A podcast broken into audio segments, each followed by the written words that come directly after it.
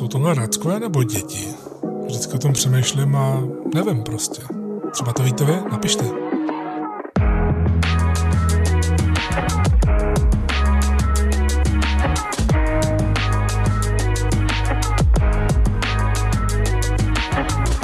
Zdravím všechny wrestlingové šílence a milovníky kávy s mikrofonem před držkou se vám hlásí milovník pan Gál Michal Petr.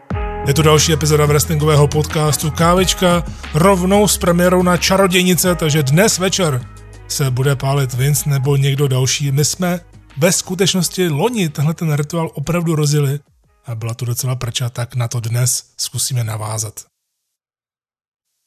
Každopádně děkuji vám za vaši podporu a za to, že kávičku posloucháte na všech možných dostupných platformách, a to Podbean, iTunes, Spotify, YouTube kanál Art of Wrestling, Google Podcast, všechno ideálně najednou, YouTube eh, někdy zpomaleně, ale jinak se to všechno snažím vydat najednou, abyste to měli všechno pohromadě a mohli jste si sami vybrat. Pokud jste neslyšeli poslední díl, tak si ho můžete pustit. Rozpovídal jsem se tam o s Champu a taky jsme si po pár týdnech dali další promotorské okénko AOV. Dnes vás bude čekat novinkovo reporterský díl, ne vyloženě jenom, ale hlavně. Podíváme se na poslední týdny televizního produktu WWE, AEW a NXT. Zaměříme se na herní průmysl z 2K, dopady na propuštěné z WWE a jejich ohlasy, samozřejmě vaše otázky a moje odpovědi.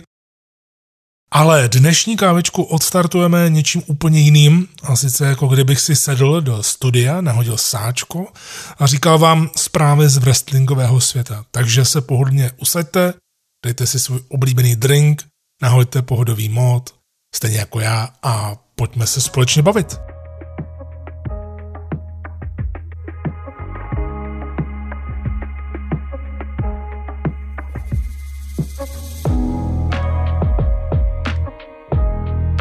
Na úvod si tedy dáme novinkový servis alias Káva News, to znamená nějaké to rychle espresso nebo filtrovanou kávu hned tak na rozjezd. To znamená trochu jiný začátek než v předchozích kávičkách. E, znamená to, že řeknu za poslední dobu nějakou tu novinku a rychle, krátce se k tomu vyjádřím, pak se dostaneme k tématům, pak se dostaneme ještě také eh, k recenzím televizních dílů AEW a WWE. Tak pojďme na to. Další propuštění nebo nucené dovolené z WWE, tak propuštění to byly Cassius Ono a Kane Velasquez a nucená dovolená nově Gerald Brisco. Tak Ono pro WWE je nadbytečný i ve formě wrestler mentor, protože takových tam je hodně. Ostatně mám takový pocit, že velmi zkušený bývalý australský tech teamový wrestler Shane Thorn teď asi zastává jeho funkci. Každopádně Chris Hero je určitě kdekoliv jinde vítán a nejenom v Americe, ale i v Evropě. Viděl jsem, že figuroval ještě jako Kašu Sounou, co by překvapení ve VXV na konci loňského roku, takže Myslím si, že o nabídky nebude mít nouze, pakliže bude chtít pokračovat dál, ale vzhledem k jeho Twitteru chce pokračovat dál a to je dobře. Kane Velasquez tady absolutně není divu, že byl propuštěn vzhledem k obrovským penězům pro něj a také vzhledem k tomu upřímně, že to nebyla téměř žádná přidaná hodnota. Ano, ten boom na začátku, když debitoval ve SmackDownu, to bylo fajn, ale od té doby to šlo poměrně dolů a ten zápas s Lesnarem to jenom potvrdil, že přece jenom do té bubliny WWE se Kane Velasquez moc nehodí. Jo, do Lucha Libre, tam si myslím, že je to něco jiného, ale tam asi také budou trochu jiné peníze za to, co vydělával alespoň nějakou dobu v WWE. Jinder Mahal se vrátil na obrazovky po více než deseti měsících, bylo to v posledním Raw, tak eh, u něj je potřeba říci, že si určitě v roce 2017 udělal velké jméno a ten experiment s ním částečně zafungoval, že se stal z ničeho nic šampionem. Je v Raw momentálně, kde je i Drew McIntyre, jeho velký kámoš ze 3MB, tak proč to nevyužít do budoucnosti? Vůbec bych se nezlobil, protože myslím si, že když s někým opravdu jste kamarád a rozumíte se, trávíte spolu čas, tak potom se to nutně musí projevit i v ringu, alespoň tomu věřím. Takže Mahal McIntyre, byť se to teď nemusí úplně tak zdát, protože McIntyre má momentálně jiné starosti a nemyslím si, že zrovna Mahal McIntyre by asi většinu fanoušků třeba zajímalo, ale řekl bych, že mohlo by to naopak být překvapivě zajímavé. A já jsem rozhodně do budoucnosti pro. Samoa Joe se taky vrací na obrazovky, ale trochu jinak než Mahal, co by komentátor.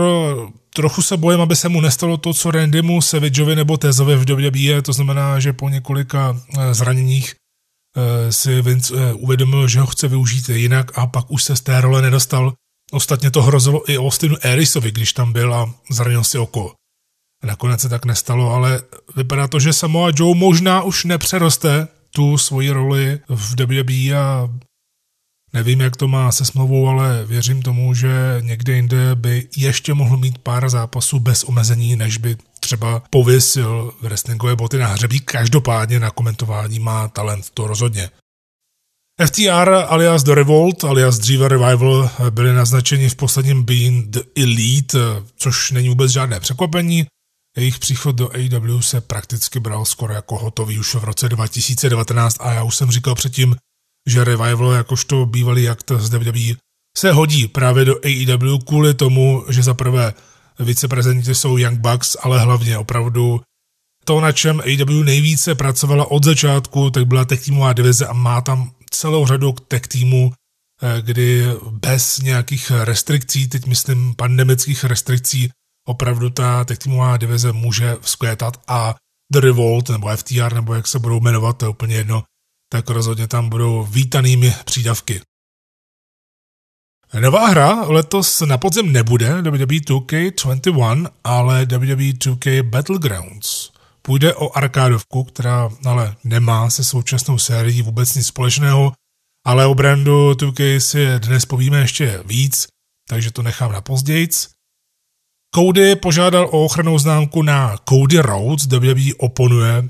Tady je to takové hodně zvláštní, protože už dříve se říkalo, že Cody vlastně může bez problému používat Cody Rhodes, ale nakonec tomu tak není, nebo minimálně tomu také není na obrazovkách. Ale já s tím třeba vůbec problém nemám, protože Cody se bez potíží prosadil i bez příjmení, ale z morálního hlediska jméno Rhodes určitě patří tam, kde je on, Dustin a Brandy, o tom ani nemusíme diskutovat, právní hledisko je ovšem a bylo vždycky jinde, takže na to se musí také trochu pamatovat.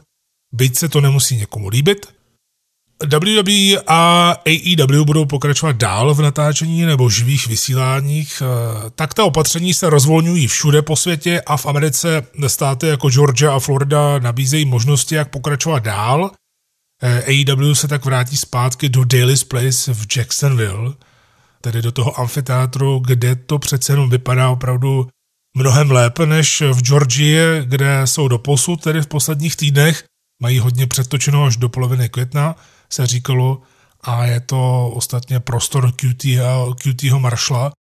Já proti tomu prostoru vůbec nic nemám, ale Daily's Place se mi líbí mnohem víc, protože to vypadá jako velká arena a navíc eh, těch prvních pár týdnů se jim tam dařilo udělat z toho velkou atmosféru, i když tam nebyli diváci a byli tam jenom wrestleri. Pokud tam budou moci být wrestleri kolem ringu, jako tomu je teď, tak rozhodně jsem proto, aby eh, pokračovali v Daily's Place. Eh, WWE se navíc nemusí bát o to, že by přišla o lukrativní televizní smlouvu, jak jsme tady eh, lehce spekulovali a jak se spekulovalo po celém světě, protože nakonec eh, se prý interně televize ozvaly WWE, že nemusí tak bláznit a že rozhodně nepřijde o tyhle ty smlouvy, i přesto, že nebude dělat každý týden živou show. No a hned na to právě WWE ty živé show každý týden nedělá a nebude dělat, Spíše to bude tak, že to bude dělat jednou za 14 dní, to znamená natočí jednu živou a jednu si přetočí na příští týden, což si myslím, že je docela eh, dobré, protože ostatně, i když eh, mě živé akce každý týden nevadí ani eh, v těchto restrikcích, tak pokud se takhle budou cítit úplně všichni, tak já s tím vůbec problém nemám. Naopak tomu chci dodat, protože zatím nemáme možnost, jak to nějak víc probírat, nebo nevím, jestli se to sem do kávečky hodí. V každém případě já jsem přesně věděl, že na tohle to všechno eh, zareaguje Dana White z UFC a nakonec eh, bude to právě Florida, kde se budou konat akce UFC a ta si musí pospíšit, protože ta lukrativní, ta naopak lukrativní smlouva s ESPN požaduje velkou dávku akcí až do konce roku a UFC už moc času nemá, takže teď třeba v Ketnu udělá tři akce za 8 dní a je vidět, že se inspirovala a že po vzoru WWE a potažmo AEW bude pokračovat se svými akcemi dál, což je samozřejmě dobře. Corey Graves zvažuje návrat po té, co viděl inspirativní příběh Edge. Tak minulý týden už jsem o tom mluvil, že Edge určitě zbudí velkou pozornost u jiných, hlavně Christian o tom hlasitě přemýšlí. Teď tedy Corey Graves, který si ale ruku na srdce v rybníčku WWE udělal jméno jenom jako komentátor na tag týmového šampiona NXT se může s klidem zapomenout, to nikoho moc netankuje, ale proč ne? Jsem zvědavý, pokud by se dokázal vrátit, jestli by to bylo v NXT, a nebo by to bylo v Raw nebo SmackDownu, kde ho prakticky všichni znají jenom jako komentátora. Dave Penzer se vrátil zpátky do Impact Wrestlingu, z toho mám velkou radost, je to slavný hlas z WCW a později TNA, pro mě je to stejně památný hlas jako třeba kombinace Joey Styles a Steven DeAngelis z ECW, nebo především Tony Schiavone, který teď tedy eh, musím říct, že válí v AEW, že opravdu ožil a daří se mu. A Penzer podobně jako Tony má taky unikátní hlas a takové je potřeba si hýčkat. My víme, že jeden z unikátních hlasů eh, nás opustil a to Howard Finkel, o tom jsem také mluvil. A takové lidi je potřeba si opravdu eh, vážit. Mimochodem, jedna z věcí, já to tady udělám reklamu pro svého kolegu z AOE, Roberta Krupára, ten založil před pár týdny, myslím, že to byly dva týdny, to je jedno, na Facebooku The Wrestling Globe, a sice Facebookovou stránku, kde chce lidem ukazovat exklu, eh, exkluzivní rozhovory a také zajímavé články, nikoliv tedy nějaké přepsané novinky. A právě jeden z článků je teď momentálně, co jsem koukal, informace o tom, že Howard Finkel byl dříve šikanován, takže pokud vás to zajímá, tak běžte na Facebook The Wrestling Globe. Vrátil se TNA World Heavyweight Championship, což je docela překvapení, ale já se vůbec nezlobím na Rebellion, což měla být původně pay-per-view, ale nakonec se z toho stal prakticky televizní pořad na několik částí, tak se neodehrál původně plánovaný hlavní tahák o Impact World Title mezi šampionkou Tessou Blanchard Michaelem Elginem a Eddie Edwardsem. Eh, Tessa a Eddie totiž nedorazili kvůli současné situaci, ale eh, přišel eh, Moose se starým TNA titulem, což asi hodně lidí na obrazovkách překvapilo. A k němu a Elginovi se ještě v ringu přidal Hernandez. Také další známé jméno z minulosti v TNA. No, zajímavé věci se rozhodně děly a já jsem hodně zvědavý, kam to půjde dál. Takže Impact Wrestling už dlouhodobě dělá eh, kvalitní práci právě a není se čemu divit, že je o ně zájem na internetu. Minimálně tedy na internetu. Eh, fanoušci obvinili Britt Baker z AEW, že krade gimmick role model od Bailey. Tak to je dost úsměvné. Eh, jenom protože někdo řekne stejná slova, tak to neznamená krádež. Navíc Brit po prvotních nezdarech a přešlapech při přechodu na heel gimmick si tedy vede tisíckrát líp a je mnohem zajímavější než Bailey, která, i když jsem si na začátku myslel, že právě heel turn by jí mohl pomoci se tak nějak trochu oddělit, tak si tím úplně nejsem jistý. A přestože se Sašou momentálně vlastně asi hrají to, co běžně asi normálně jsou v zákulisí, takže jim to vyhovuje, tak mě osobně to moc nezajímá. No a na závěr Kava News. Dennis Rodman vyzval Roba Gronkovského k zápasu. To bylo asi ještě předtím, než se Gronk oficiálně vrátil zpátky do NFL a podepsal, eh, myslím, že s Tampou eh, smlouvu, takže asi ho v WWE vůbec neuvidíme. Každopádně Rodman eh, byl vždycky střelec a pankáč. Nedivil bych se, kdyby k nějakému zápasu se ještě dostal, i když už je hodně starý, ale tak to zase tak nevadí momentálně každopádně podstatnější je, že teď na Netflixu vyšel, dámy a pánové, super dokument Last Dance. Pokud jste ho ještě neviděli, je to dokument o posledních úspěšných letech Chicago Bulls v NBA. Já to maximálně doporučuju. A právě, že jeden díl se zevrobně věnuje Rodmanovi a je to hodně eh, zajímavé, protože je tam celá řada věcí, eh, které nebyly zveřejněny předtím a rozhodně vrhají úplně jiné světlo na Denisa Rodmana jako takového. Myslím si, eh, že rozhodně v dobrém. Takže se na to podívejte. V pátém dílu kávičky jsme si ve freestylu prakticky říkali o masivním propouštění z WWE. A od té doby nebyla nějaká možnost, nebo častý díl kávičky jsem především věnoval příběhu Gargano Champa. Pokud jste neslyšeli a zajímá vás to, tak běžte na podbín na iTunes, Spotify, YouTube, Art of Wrestling, Google, podcast a tam všude najdete eh, všechny díly kávičky a můžete si pustit dle libosti, eh, jaká se vám eh, bude chtít pustit. Každopádně se můžeme teď zpětně po 14 dnech podívat tak nějak na dopady na propuštěné lidi z WWE. Mike Canales alias, teď už tedy zase Mike Bennett, jeho normální civilní jméno, tak on k tomu dodal uh, takovou zajímavou věc, když se ho na to ptali, protože už dával rozhovor, hodně lidí už dávalo rozhovor po propuštění, tak on k tomu řekl, uh, no vy požádáte o propuštění, když si myslíte, že můžete dělat věci, ale oni vám to neumožní. Takže já jsem požádal tehdy o propuštění, protože jsem nepracoval a chtěl jsem pracovat.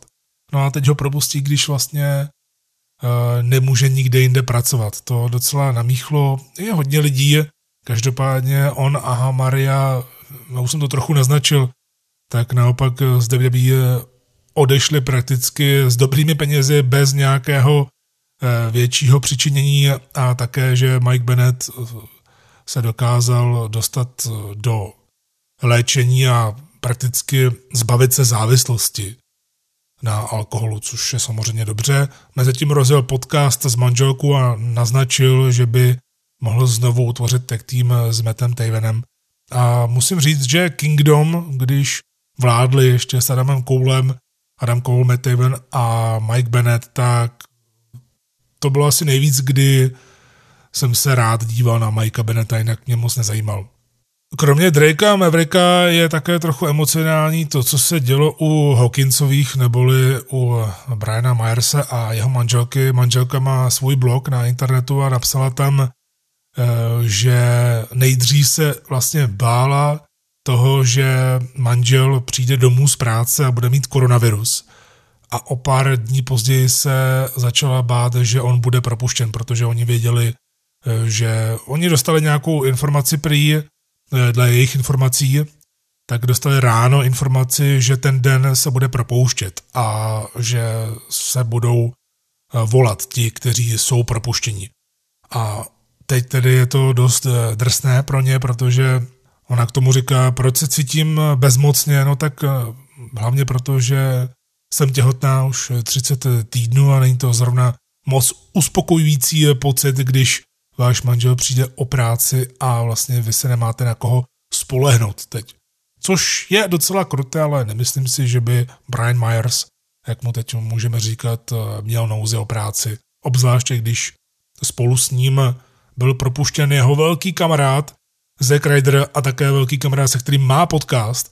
Zack Ryder alias teď Matt Cardona už má dokonce i trika na Pro Wrestling Tees, má dokonce už i své vlastní logo, takže rozhodně nezala, nezahálel. A to, co jsem právě říkal, že bych chtěl vidět eh, Zeka Rydera eh, jako toho internetového šampiona, když dělal Z-True Long Island Story a podobně, kde byl nejzajímavější a kde opravdu byl nejkreativnější, tak to vypadá, že se přesně to bude dít a na to se hodně těším, protože eh, Cardona už ukázal na Twitteru lehce, že si nechal udělat internetový titul a dokonce si ho i patentoval, slovo Internet Champion.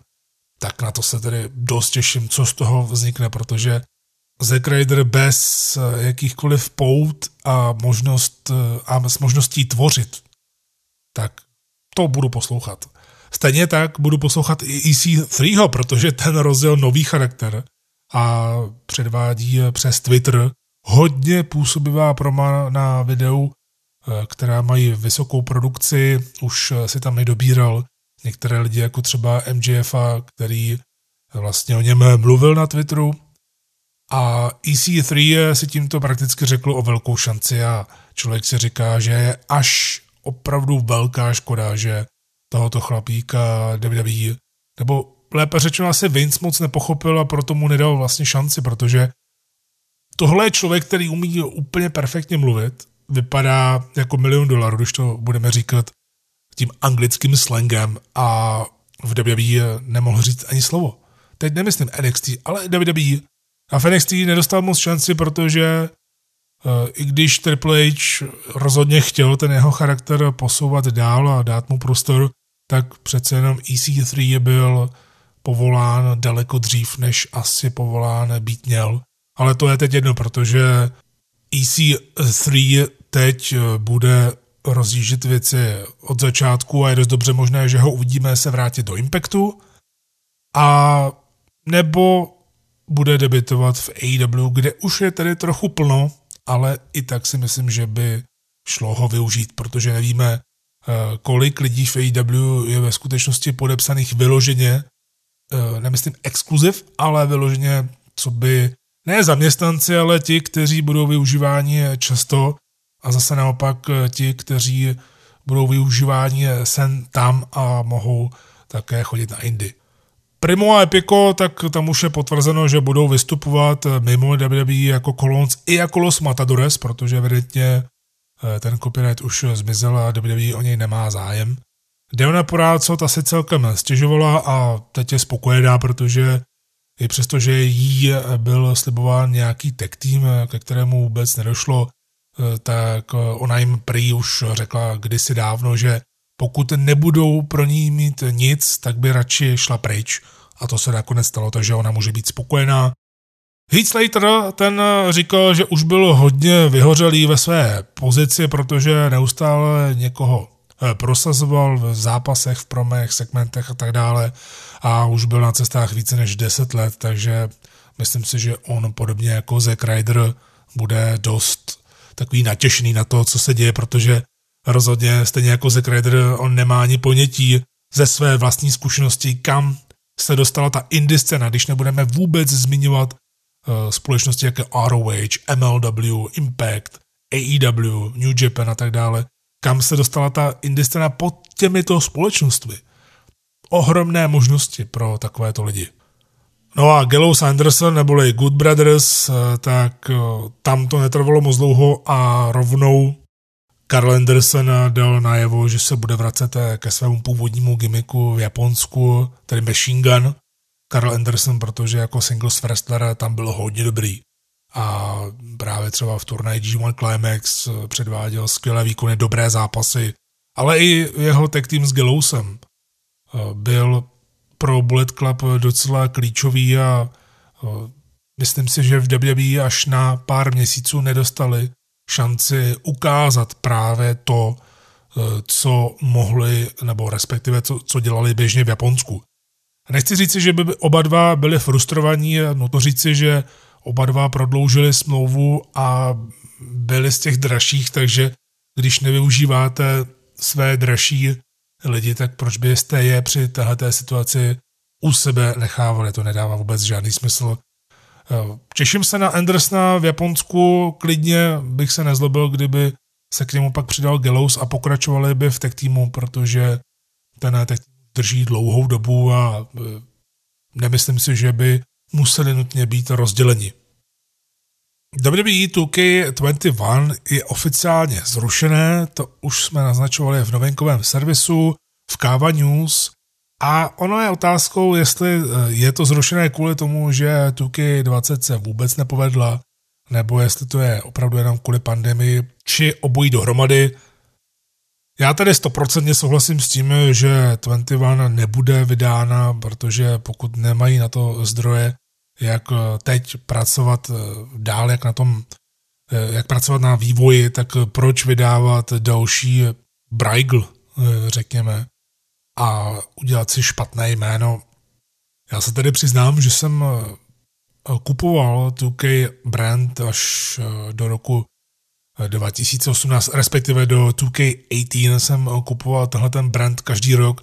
2K19 jsem udělal výjimku a vůbec jsem si nekoupil tuhle tu hru a nikdy jsem ji nehrál. Až teď vlastně Před eh, pár týdny u kamaráda jsme si střihli pár zápasů a dlouho jsem tomu odolával, nicméně nakonec jsem 2K20 před, myslím si, že měsícem koupil na PlayStation Store, protože v tu chvíli deluxe verze třeba byla v obrovských slevách, ta stála nějakých kolik 500 korun jenom, přestože normálně deluxe verze stojí přes 2,5 tisíce, ať už se ta hra povedla nebo ne, takže jsem si říkal, tak co, sice jsem dlouho odolával, ale říkal jsem si, za pětistovku zkusím, jak moc eh, špatný to je. No a vy se na to ostatně ptáte, vím, že Franta na Instagramu se ptal, jak je možné, že společnost jako WWE něco takového dovolí, vždy to dost pošpiní její jméno, navíc v době, kdy jde UFC tolik nahoru a i ty hry pod jejich hlavičkou jsou stále populárnější. Tak s jednou věcí určitě souhlasím, UFC to má výborně zmáknuté, UFC trojka, kterou mám také doma, já mám vlastně všechny jedničku, dvojku i trojku doma, tak ta už byla asi nejzdařilejší, když mám trochu výhrady k boji na zemi, ale tak to se nedá nic dělat, nemůže to být úplně dokonalé, každopádně UFC trojka se hrála výborně. Ta druhá věc, nechci říct, že to není úplně tak vina WWE, ale Ono v srpnu vyšlo, že dlouholetý vývojář pro tyhle hry už nějakých 20 let spolupracoval s WWE Jux eh, firma, tak eh, se vlastně rozhodli eh, obě strany, že už spolu nebudou spolupracovat, aby tedy na 2K20 víceméně firma Jux poskytovala podporu pro Visual Concepts, která začala spolupracovat co by spoluvývojář z Jux od 2K15, co jsem se dočetl, tak eh, ta podpora byla asi všechno, protože jinak uh, prakticky Visual Concepts uh, museli jet od znova, neměli vůbec čas nějaký nový engine na úpravu. Proto ta hra vypadala tak, jak vypadala a proto měla už od začátku spoustu bugů. Tím vůbec nechci omlouvat WWE nebo celkově, ale zase na druhou stranu bylo hrozně zajímavé, kolik hejtu ta hra schytala. Samozřejmě, že oprávněně do jisté míry, ale když jsem si to konečně koupil před tím měsícem, tak třeba na můj první dojem, když jsem tu hru hrál vyloženě exibici, nemyslím nějaké tuky originals nebo nějaký ten eh, příběh, eh, tak musím říct, že třeba gameplay eh, té dané hry mě bavila, že to bylo zase okus dál, co se týče přirozenosti, ale tam to asi tak nějak končilo. Já jsem měl největší problém a pořád mám největší problém s tím, že ať už tu hru dám na Legend, obtížnost tedy na tu, nej, na tu největší, ať už v těch eh, dalších eh, možnostech si to výrazně stížím. Já často hraju, respektive už vlastně od tuky 18 pak eh, jsem už hrál vlastně bez jakékoliv vizualizace, to znamená, že ani nevíte, kdy máte signature nebo finisher, ani nevíte, kdy máte udělat reversaly. Prostě všechno jsem to vypnul, dal jsem i nějakou víceméně výhodu té umělé inteligenci ohledně těch různých posuvných metrů, kde to člověk při trošku eh, hodí víc do té reality a i přes tohle všechno, co jsem udělal, tak je pro mě hrozně těžké vůbec prohrát s počítačem. A když si chcete hrát s tou hrou a dejme tomu hrajete Mod Universe, eh, který mě hodně normálně baví, protože tam můžete tvořit, tak eh, vyloženě nepotřebujete prohrávat eh, s počítačem, ale mm, co se týče příběhu, tak klidně prohrajete. Jenomže když třeba hraju za někoho a vyloženě bych eh, i uvítal, kdyby mě rozdrtil, tak mě prostě nerozdrtí. O to víc eh, mě šokovalo, že úplně jednoduše, třeba když jsem měl Buddyho Murphyho, to byl mimochodem zápas na WrestleMania Universe modu Buddy Murphy versus Brock Lesnar, protože já jsem to nějak neupravoval a nechal jsem počítač tak nějak simulovat ty zápasy, eh, jak to nabukuje a tak dál, tak eh, s Buddy Murphym jsem Leznara ne, že porazil jenom, ale jsem ho porazil úplně jednoduše. A to mě na té hře vadí, že vyloženě to není pro mě výzva. Asi chápu, že ta hra byla primárně dělaná právě pro ty, aby si to vyzkoušeli, aby z toho nebyli vyloženě nějací špatní, že je to nehratelné ale bohužel takhle se pro mě zkracuje ta hratelnost, protože ať už se snažím, jak se snažím třeba právě v Universe modu, který hraju nejvíce, tak ono to potom omrzí. Samozřejmě, že mě právě napadlo i v rámci takhle karantény si z toho udělat prču a udělat si takový vlastní universe mod, třeba vrátit Nitro zpátky a mít tam nějaký svůj raster, vypnout komentář a nahrávat ty zápasy a třeba je pak komentovat někam na YouTube jako takovou kontinuální sérii, o tom jsem taky přemýšlel, udělat si z toho takovou zábavu a prodloužit nejenom tu hratelnost, ale třeba tak nějak se i dostat k nějaké možná i zajímavé sérii. Ale to bylo tak asi všechno a pokračuju dál v té hře. Eh, nehraju každý den to v žádném eh, případě, ale jsem hodně zvědavý na to, jak k tomu přistoupí, protože myslím si, že AEW také pracuje na vývoji nějaké hry a vzhledem k tomu, že Kenny Omega jakožto viceprezident je obrovský gamer a zúčastňuje se turnaju, ať už ve Street Fighteru nebo v něčem dalším, tak je úplně jasné, že si on sám bude chtít, minimálně on sám, si bude chtít pohlídat ten vývoj, aby to opravdu bylo hratelné, aby to bylo pro gamery. To je důležité si uvědomit, aby ta hra byla pro gamery, aby to byla jak simulace, protože tu chceme ostatně, tak arkádovka, abyste tam měli možnost třeba manažera. Mně chybí třeba manažerský mod 2K brandu. To jsou věci, které bych rád viděl, když se společnost vrátí třeba k tomu brandu ve 22, to znamená, že udělá 2K22, a nebo pokud si bude myslet, že ten brand je tak zničený, že třeba vrátí SmackDown versus Raw, což si nemyslím, že je zrovna řešení, protože to je jenom název. To je prostě jenom název a to moc neřeší vždycky, to bude stát na tom, jak ta hra nakonec vypadá. A neříkám, že je to úplná eh, pakárna, že je to úplný shit, tahle ta hra 2K20, ale za tu cenu, za kterou jsem to koupil po takové době od vydání, tak nemůžu říct, že by to bylo úplně tak strašné, jak se to zhejtilo na internetu. Ale rozhodně to není dobrá hra, to zase, aby z toho nevyznělo tady ode mě. Pojďme na příběhový pohled na některé věci, protože k tomu jsme se nedostali vlastně od WrestleMania Eh, na dění po WrestleMania, na dění v AW Dynamite, v NXT a tak dále. Takže si myslím, že takové recenzenské okénko se tady bude nějak eh, teď docela dobře hodit, jako takové doplnění. Eh, rozhodně, když se budeme věnovat teď vyloženě brandu WWE, tak po WrestleMania jsme tam určitě viděli nějaké vyloženě jasné linie, kdo půjde dál, kdo půjde dopředu, kdo půjde nahoru tím asi největším jménem byl Drew McIntyre, oproti tomu ve SmackDownu Braun Strowman, no a NXT také získalo novou královnu, a to Charlotte Flair, takže v tomhle se to víceméně podobalo, ale to je tak asi všechno. Když se podíváme na Drewa McIntyre jako takového, tak hned v Raw, prakticky po WrestleManii, tam zažil takové bezpečné překvapení, řekneme. Řekněme, protože hodně lidí si říkalo, proč Big Show a tak dále, ale Ono to má svůj význam, protože Big Show bydlí poblíž Performance Center víceméně, bydlí v tom státě, je to velké jméno pořád ještě, i přes těch milion eh, face turnů a heel turnů. Má svoji show na Netflixu, The Big Show Show, a bylo to překvapení. Takže rozhodně, proč ne? Zase Big Show předtím byl face, když jsme ho viděli naposledy, teď je zase heel proti McIntyrovi, ale eh, byl to jenom příběh na jeden večer. Hodně lidí si stěžovalo, eh, že to WWE vyhlašovala v Raw jako dění po WrestleMania, jako takový zpětný pohled. Já naopak říkám, že to bylo skvělé, eh, že si nehráli na to, že to je v Raw.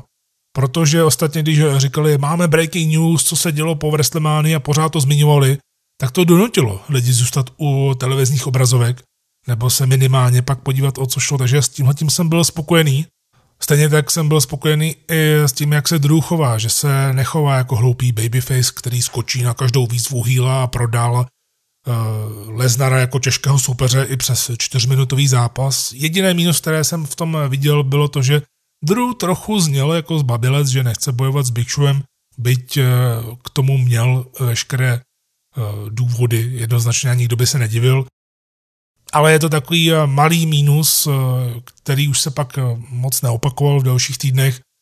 Výsledkem je hlavně to, že ten obrázek pro druha byl jasně pozitivní, protože ten headline bude takový, že McIntyre porazil, ať už si o tom myslíte, co chcete, že je pandemie, že nejsou diváci a tak dále, tak výsledek je, že McIntyre porazil Big Show a Leznara.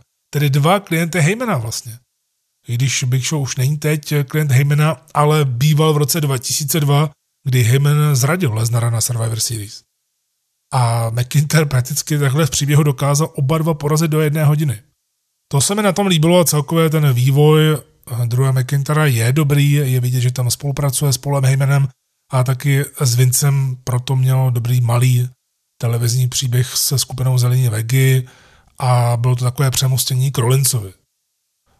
Tady mám s tím trochu problémy v tom, že oproti AEW WWE opravdu ukazuje, že tady výhry a prohry vůbec nic neznamenají, protože Rollins prohraje zápas na WrestleMania s Owencem a prakticky se ukončí spor, který také prohraje. A je to nakonec Seth Rollins, který jde po druhovi, eh, dá mu curb stomp a tak dále. Ono samozřejmě je jasné, že není nikdo jiný. Já jsem to ostatně zmiňoval, když jste se mě na to ptali před pár týdny v jedné z vašich otázek, eh, co dál pro druha, pokud dokáže eh, porazit Lesnara, tak jsem právě říkal, že jediný, kdo mě napadá jako relevantní, je právě Seth Rollins. A je to dobře, že spolu jdou do sporu, ale akorát člověk nepochopí, proč tedy uh, z toho sporu s Owencem vyšel tak, jak vyšel, i když to je v a tam mají být happy endy, eh, víceméně. No a naopak Kevin Owens je bez cíle, neobjevil se od té doby, je doma v Kanadě a nemá teď zapotřebí cestovat do Performance Center. Co určitě chci pochválit, tak z tohoto týdne je právě podpis kontraktu mezi druhým a Setem Rollinsem, kdy musím tady říct, že Seth Rollins se konečně našel. To, že přijde jako Will Smith, neboli muž v černém v obleku, má jednu rukavici, dobře, už tu rukavici předtím měl, ale to, jak mluvil, to, jak mluvil a díval se na druhá, tak eh, jemu vyloženě ta role bez diváků tady pomohla se najít a vypracovat ten vývoj svého charakteru eh, správným způsobem, protože Seth Rollins teď je tam, eh, kde asi měl vždycky být, protože vždycky se říká, a to platilo od jak živa, že nejlepší postavy v wrestleru jsou ty, které jsou víceméně jenom takovou přikrášlenou realitou jejich vlastních reálných skutečných postav. A to přesně je Seth Rollins je a teď to dokazuje. On se vnímá jako Monday Night Messiah, on se vnímá jako lídr a tu roli hraje dobře.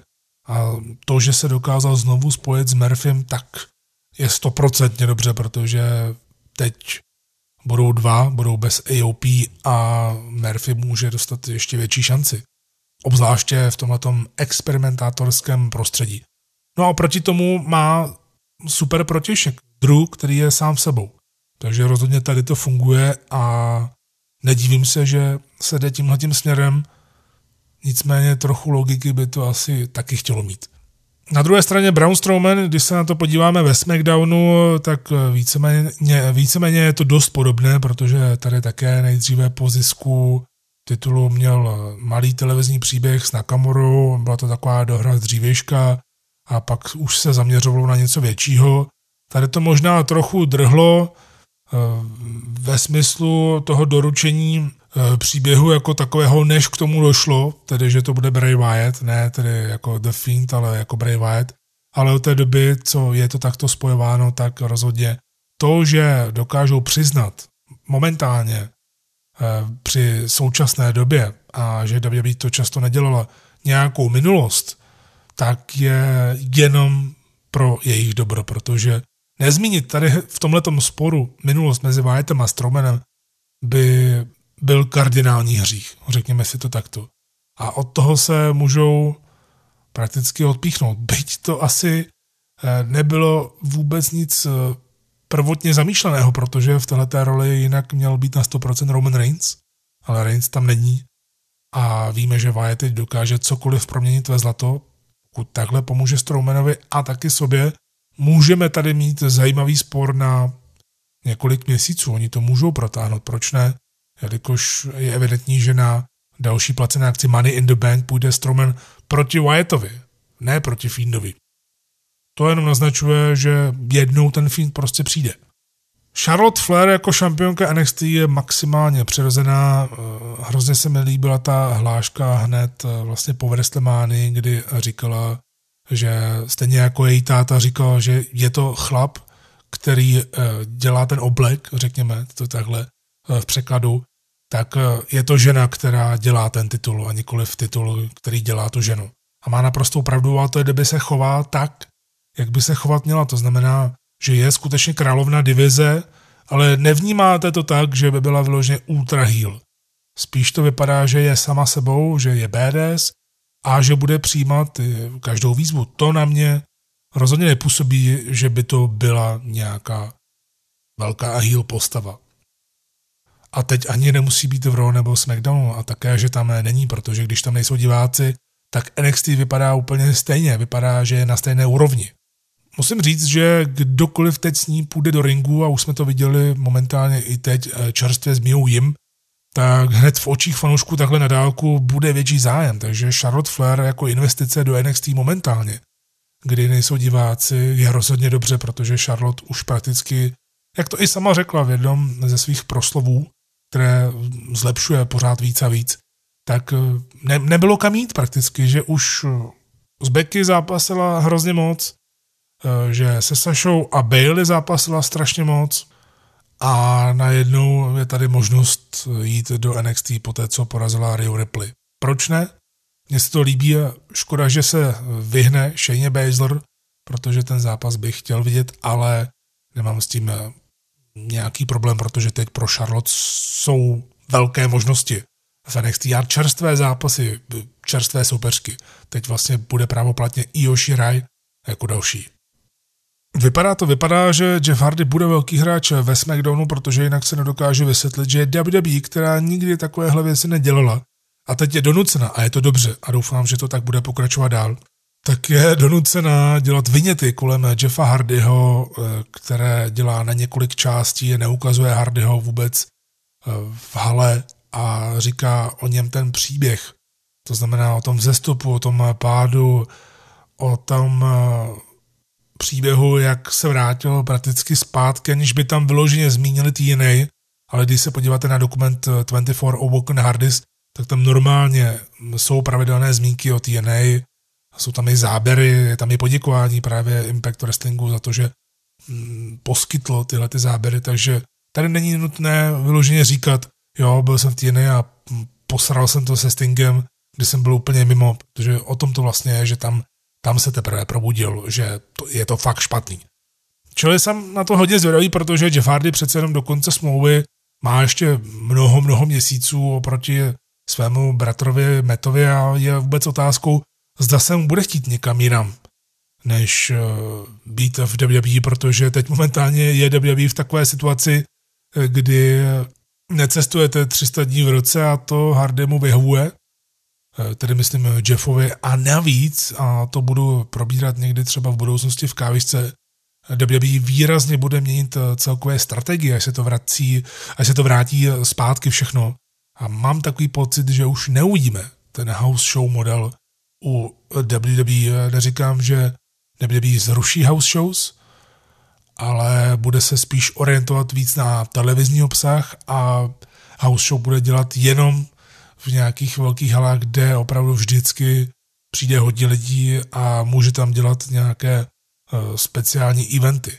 Tohle si myslím, že nastane, že opravdu WWE už také nebude jezdit uh, jako šílená, protože si uvědomila, že ten model je potřeba změnit a je potřeba být efektivnější a nedělat house show uh, v každé vesnici, lidově řečeno, i kdyby tam bylo jenom 2000 nebo 3000 diváků. Říkal jsem se, jak to bude vypadat mezi Becky a Shaneou, protože jsem přesvědčený o tom, že se vrátí zpátky k tomu svému sporu a Shayna teď nabírá momentum tím, že je násilná, vyřadila takhle Saru Logan, pro kterou to byl poslední zápas před propuštěním. Do toho se vrátila Nia Jax, která dostala povolení od Page dělat její nový finisher, tedy Cradle DDT, dříve zvaný Rampage. Takže ženská divize podle mě v WWE je úplně v pohodě, nemusí nic moc řešit. Viděli jsme také dohru mezi Otisem a Dolphem Zigglerem, tam Myslím si, že hodně lidí zajímalo, proč se k této storyline vůbec eh, dostali teď momentálně, ale už na to máme odpověď, protože Mandy Rose to vyloženě prozradila v jednom z rozhovorů, že to byl její nápad, který prezentovala Vincovi, že by chtěla mít takovou romantickou storyline s Otisem. Odůvodnila to tím, že už od NXT měli spolu velkou chemii a Vincovi se ten nápad líbil a nakonec ten přirozený příběh se opravdu dokázal dobře odprezentovat na obrazovkách a dokonce měl i dobrý závěr, řekněme. Takže teď vlastně uvidíme nějakou dobu Otise a Mandy spolu a Bůh ví, jak, to, jak dlouho to bude pokračovat dál. Nicméně jedno velké společné mínus programming WWE má a to takové, že ten televizní čas ukrajují prakticky ti samí lidé každý týden kvůli omezené skupině, kterou WWE teď využívá, což samozřejmě chápeme vzhledem k této situaci, i když se to dá dělat i jiným způsobem. Vys zase AEW. A my tady proto vidíme každý týden úplně pře- přeexponovanou asku, která je vidět pořád. Což mě tady osobně vůbec nevadí, protože tady musím neustále vyseknout poklonu za to, jak pracuje v tichu, ale ona nemá prakticky kam jít, takže jenom zápasí. A není tam žádný směr. Další, kteří jsou přeexponovaní úplně, jsou Street Profits, nebo právě Zelina Vega, Andrade, Austin Theory a Angel Garza, tedy v podstatě takové Los Ingobernables v WWE. Eh, tahle frakce tedy zabírá hodně času a na to, že to je prakticky frakce opřená o Andradeho, který dobře už je známý, ale pak tam jsou naprosto neznámí lidé jako Garza. A teorie tak je to docela velká kuráž udělat, nebo Apollo Crews, který měl strašně dlouhý zápas s Alistairem Blackem a pak kolem něj začal být eh, takový příběh, kdy eh, společnost nechce udělat eh, možná čerstvého babyface, o kterého je zájem, proto také ta storyline kolem něj, kdy nakonec je zraněný a nemůže stoupit v Money in the Bank ladder matchi. Uvidíme, kam to půjde, ale no, přece jenom toho času skutečně tito lidé zaberou hodně a ono se tím přejíte. Ono se přejíte už jenom právě tím, že jsou zápasy bez diváků, bez nějakých reakcí a to nepotřebujete vidět každý týden, protože už takhle normálně jste byli přejedení tím programem WWE, když tam byli diváci, protože taky jste pořád viděli víceméně to samé každý týden. Tudíž pro mě Raw a SmackDown celkově je tak momentálně 50 na 50, abych byl upřímný kdy ty nekonečné zápasy můžete bez problémů přeskakovat, neunikne vám nic, eh, zatímco tedy některá práce v postprodukci na klipech nebo proslovy či interview, jako jsme viděli ten zmiňovaný podpis kontraktu mezi druhém a setem, tak stojí za to se na ně podívat, ne že ne. Zase bych to vyloženě úplně eh, nedemonizoval, že to je hrozné, že se na to nedá dívat, ale je pravda, eh, je pravda že se musí říct, že po Vrstemány prakticky žádný zápas nebyl památný. Ale, abychom to udrželi na té pozitivní notě, tak vždycky to budu chtít nějak tak hodit do téhleté dobré noty, čili to můžu vždy nazvat eh, tu větu nebo takovou mini rubričičku eh, ve smyslu pojďme si říct něco pozitivního o, a teď tři tečky. Tak eh, k tomu právě můžu říct, pojďme si teď něco říct pozitivního o způsobu WWE, jak se vypořádává právě s touhletou situací. Protože je tam jedno velké plus. Už to bylo naznačeno na WrestleManii, jak k tomu společnost přistoupila a teď tedy v tom pokračuje prakticky dál, protože ten nápad s Money in the Bank ladder matchem, sorry, ale to je super. Udělat korporátní Eh, ladder match v budově ve Stanfordu, v budově WWE, kde to začne, eh, kde to začne hned v přízemí a dostanu se až na střechu. Já to chci vidět. Už je to natočené, bude to cinematické, já to chci vidět. Chci vidět, aby se rvali třeba v kanceláři Vince, aby na ně řvali, jdou pryč a podobně. Je to super nápad a hrozně se na to těším. A je to takový ten nápad, který vyložně prodává to pay-per-view. A to je hrozně dobře a proto chci právě tady ten WWE brand, řekněme, tady v tomto recenzenském okénku zakončit tímhletím pozitivním. Druhá stránka je určitě AEW versus NXT, nemůžeme to nechat jen tak, protože středeční války jsou rozhodně zajímavé už od začátku, co AEW a NXT jdou proti sobě ve středu večer. Teď máme momentálně 18. týden v roce 2020 a po 17 týdnech tedy AEW 15krát vyhrála ve sledovanosti proti NXT, někdy výrazně, ale v posledních týdnech to trochu klesalo, byť tedy to není nic extra šíleného pro AEW vzhledem k tomu, co se děje. Každopádně, jak tomu chci říct, že v tomto roce, když byli diváci, tak dejme tomu, že NXT vyrábila velmi solidní produkt navzdory působení ve full sale proti celým arenám AEW, takže tam to bylo tak nějak na úrovni obojí, protože se předháněli na začátku, kdo udělá lepší produkt živě. Ale v éře bez diváků opravdu ruku na srdce. A teď eh, se mnou mnozí třeba nebudete ani vůbec souhlasit, což je v pořádku.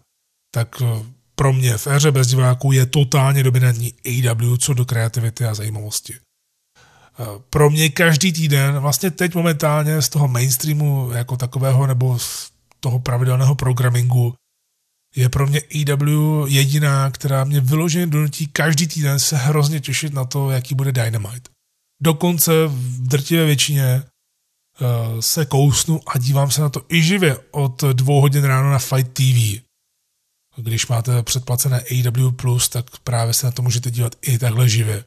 Uh, někdy to nedám, někdy to dám třeba na půlku a pak se na to dívám ráno, nebo až když můžu, ale to se mi už dlouho nestávalo, abych opravdu, vlastně u mě je to u Dynamite s výjimkou jedné epizody, která byla vyloženě fakt nedobrá tehdy ještě na konci roku 2019, kde tam bylo přetektýmováno a přespotováno a bylo, ta, ta epizoda byla halabala a opravdu uškodila AW v tom krátkém uh, pohledu. Každopádně už od začátku Dynamite, kdy člověk má rád něco nového a dívá se na to chvíli, tak eh, jsem jim zůstal věrný od začátku přes ty porodní bolesti, které měli a bylo jasné, že budou být, tak se skutečně zlepšují a paradoxně, nebo právě možná proto v té éře bez diváků, kdy jste donuceni tvořit trošku jinak, tak oni to chytili za pačesy a strašně se mi to líbí. To, co dělají, respektive to, co ještě před Dynamite dělali výborně, eh, takové ty série Road to a celkově, co dávali na YouTube, tak konečně zapojují právě do té televize a to je dobře. Když budeme jenom některé věci srovnávat, tak vemte si už jenom ty turnaje, které jsou teď eh, rozjeté. Eh, na straně AW máme turnaje o TNT Championship, na straně NXT turnaj o prozatímního šampiona Cruiserweightu, protože Jordan Devlin kvůli eh, koronaviru nemůže cestovat, nemůže vycestovat z Británie, takže nemůže obhajovat svůj titul, takže NXT jde cestou UFC a vytváří prozatímní neboli interim title. Tady tedy rozhodně turnaj jednoznačně eh, svědčí AEW, protože za prvé přiš, přišla s tím jako první, eh, což je jasné, a pro každý zápas tedy měla skvělé medailonky, takže u každého utkání člověk věděl, co daný wrestler prožil, nebo co momentálně prožívá, o čem je a tak dále. Takže už jenom ty čtvrtfinále, třeba Cody, Sean Spears, eh, kdy jsme měli ten příběh, že Spears, přestože vstupoval do AW eh, s tím vědomím, že nebude ten jobber a podobně, tak najednou narazil na Codyho svého vlastně bývalého kamaráda ještě z, vývojové, z, vý, eh, z vývojového eh, centra a je tam ten příběh, že Spears i přesto všechno, co udělal Codymu, tak ho nedokáže porazit. A že je pořád jenom ten good hand, jak o něm Cody mluvil na začátku a nic víc hlavně samotný zápas měl úplně super kreativní ukončení, kdy Cody dostal Spearse do figure for leg locku a tou bolestí si Spears ani neuvědomoval, že má lopatky na zemi a rozhodčí počítal a takhle to bylo ukončeno. Pinfall při figure for leg locku. Super.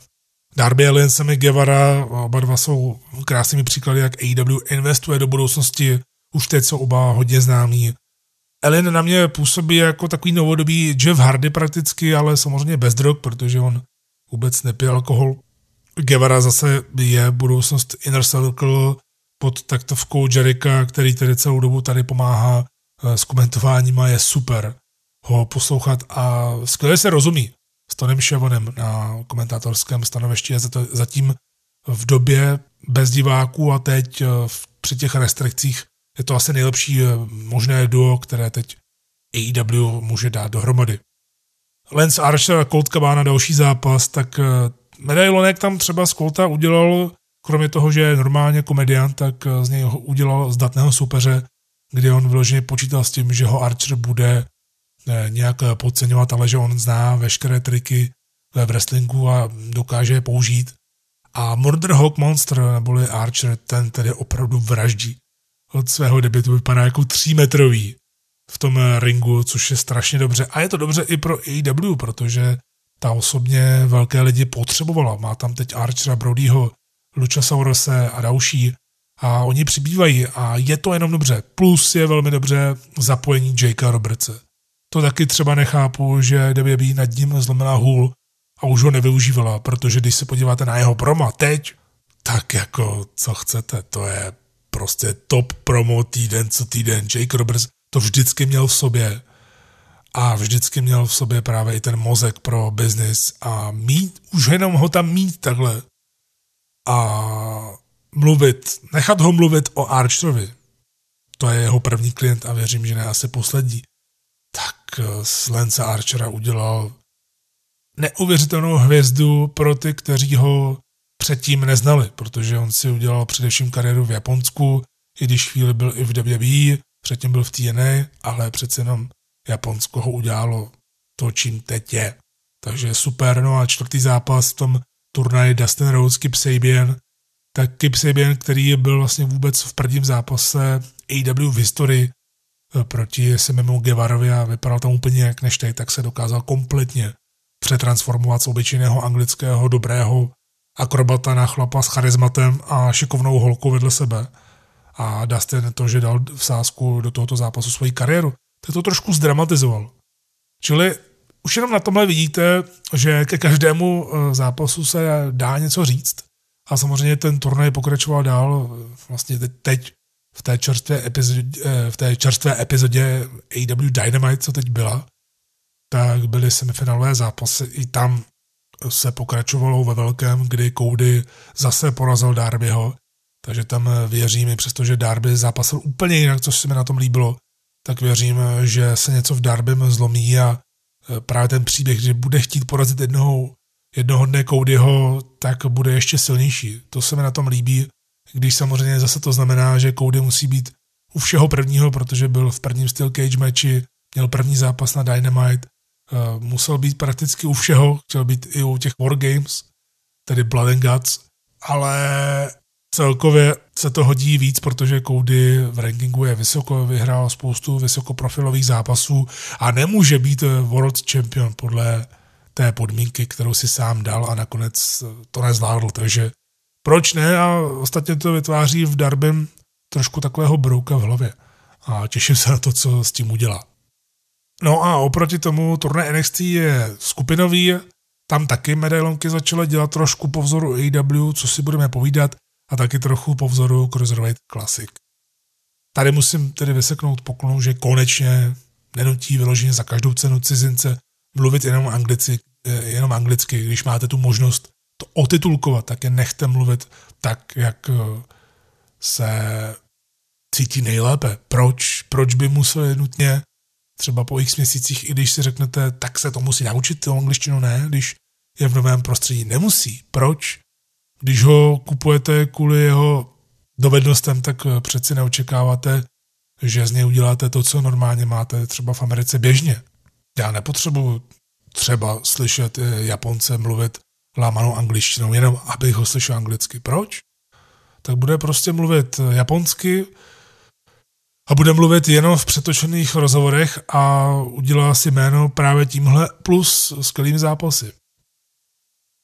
No a tím právě chci říct, že ten turnaj víceméně není nějak extra zajímavý, protože tam člověka baví skutečně jenom jedna věc, o které to asi celé je vlastně, a to je příběh Drakea Mavericka, který sice je propuštěný, ale WWE mu dovolila zápasy, takže se z toho udělal příběh. Proč ne? Momentálně podle očekávání to Drake Maverick po té, co prohrál první zápas s Jakem Atlasem, tak teď vyhrál nad Tonym Neesem a bude prakticky pro něj rozhodovat zápas se Kušinou. Což norm, za normálních okolností je Kušina by porazil Drakea Mavericka zcela jednoznačně, ale teď člověk neví. A to je na tom to nejzajímavější. Tím tedy chci říct, že NXT je pro mě momentálně těžké odsledovat celé v kuse. Zatímco u AEW se klidně rád podívám i na squash mače s lokálními jobbery. Mimochodem oni squash mačům tam říkají warm-up. To se mi líbí, jak eh, prakticky ukazují, že je jasné, že by měl ten dotyčný vyhrát, oni už to říkají prakticky dopředu, ale potřebuje se nějak rozehřát, rozcvičit, roztrénovat na nějaký důležitější zápas. Líbí se mi, jak k tomu vždy dodávají nějaký ten smysl, eh, ať už tedy při komentáři, nebo pak právě nějakou sérii na YouTube. Na druhé straně NXT má hrozně moc zápasů, kde mi třeba výsledek je úplně jedno. A průběh taky moc neřeším. AEW do toho přidává další kousky, jako třeba to tezovo vysvětlování chvatů na grafice. To je zase nějaká inovace.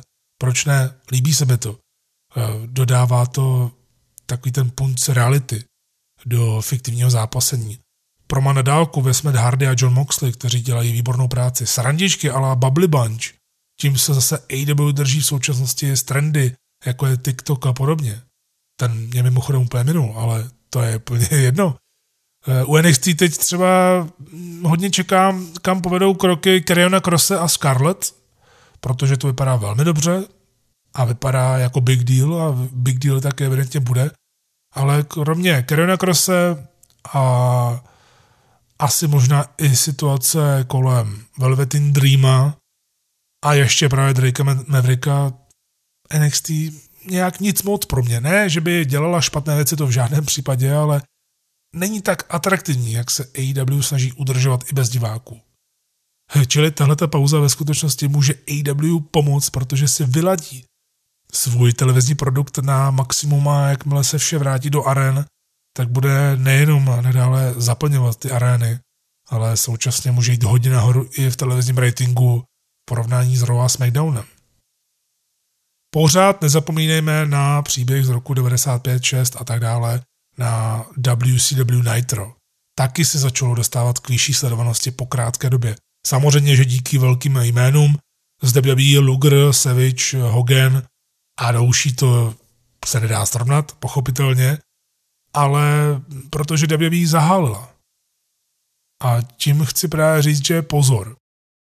Je dost dobře možné, že třeba do roka uvidíme, že Dynamite se začne přibližovat, nebezpečně přibližovat tou sledovaností eh, směrem k Raw a SmackDownu, protože oba pořady jsou teď víceméně kolem dvou milionů, což zase není tak nereálné. Jde o to, že o AW pořád ještě tolik lidí neví a to, co teď dokázali dělat před zápasem s Moxleym a Hagerem, že tam k tomu něco říkali i už známé osobnosti z Bellatoru a podobně, že teď třeba Shaquille O'Neal pozval do svého podcastu Raucovi a tak dál. Tohle přesně potřebují. Oni potřebují reklamu od lidí, kteří jsou hodně sledováni. Kromě tedy toho, že každý týden jsou na TNT, na Dynamite.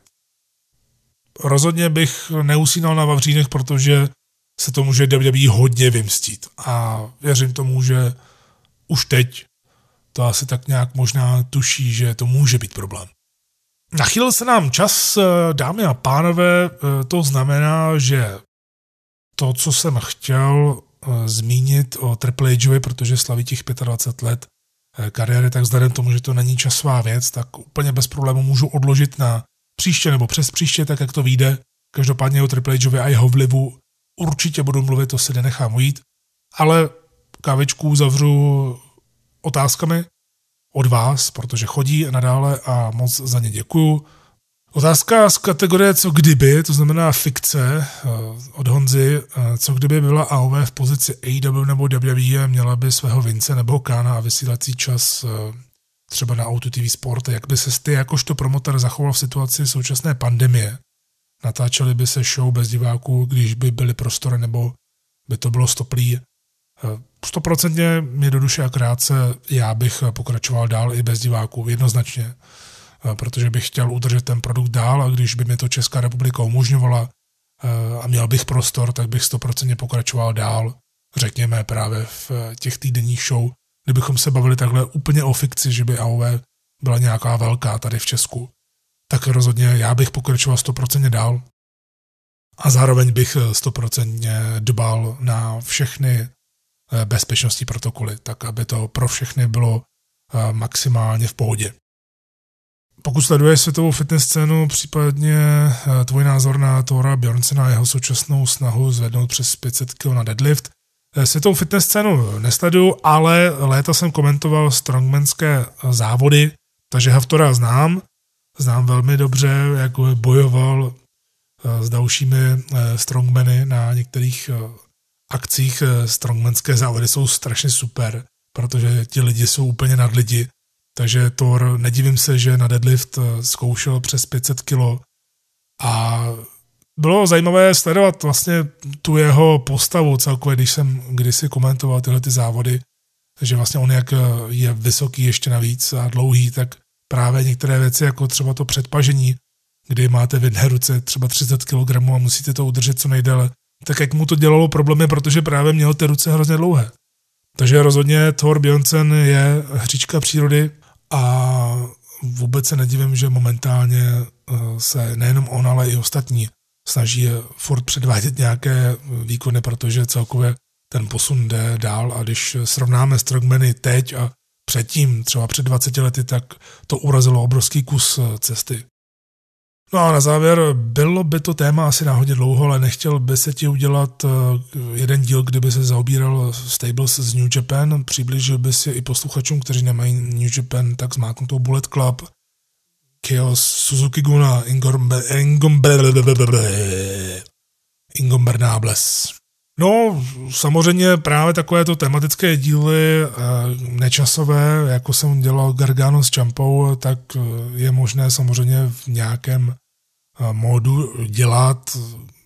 Nejsem si úplně jistý, zdali by ostatní lidi byli v tom nějak zaujatí, řekněme, kdybych se vyloženě věnoval jenom tomuhle, čím nechci říct, že to nechci dělat, to v žádném případě, já si to tady poznamenám jakožto nápad a nechám si to na pozdější dobu, kdy člověk bude dopředu třeba vymýšlet nějaká témata, protože až se tohleto roku na srdce bude eh, vracet všechno do normálu, tak bude těžké udržet ten týdenní eh, cyklus normálně, takže se některé týdny budou muset přetáčet, tak aby se udržela ta pravidelnost. Takže rozhodně tematické díle celkově i do historie a vysvětlování nějaké, nějakých věcí právě i mimo WWE, AW a tak dále, abychom se nezaobírali jenom těmito věcmi, tak eh, je dobré. Je to dobré mít eh, potom právě i obzvlášť eh, z toho důvodu, že člověk na to může některé fanoušky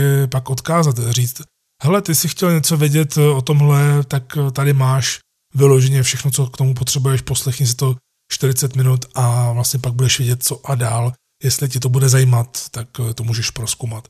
Takže rozhodně díky moc eh, za náměty. Já si všechny tyhle ty náměty, jak ty svoje, protože já si každý týden píšu do svého notýsku prakticky veškerý eh, náměty, co mě napadne a napadlo a je toho už opravdu hodně a snažím se to tak nějak postupně dostávat do oběhu, ale je to opravdu hodně, to bych musel dělat tři kávečky týdně, abych to všechno takhle dokázal dělat a tři, tři, ty, tři kávičky týdně určitě dělat nebudu, to není vůbec dobrý nápad. Mě třeba právě napadlo v tom posledním týdnu, když už se o tom bavíme, tak mě napadla taková zajímavá věc a sice čtení kapitol z wrestlingových knížek, vybraných kapitol, které jsou hodně zajímavé.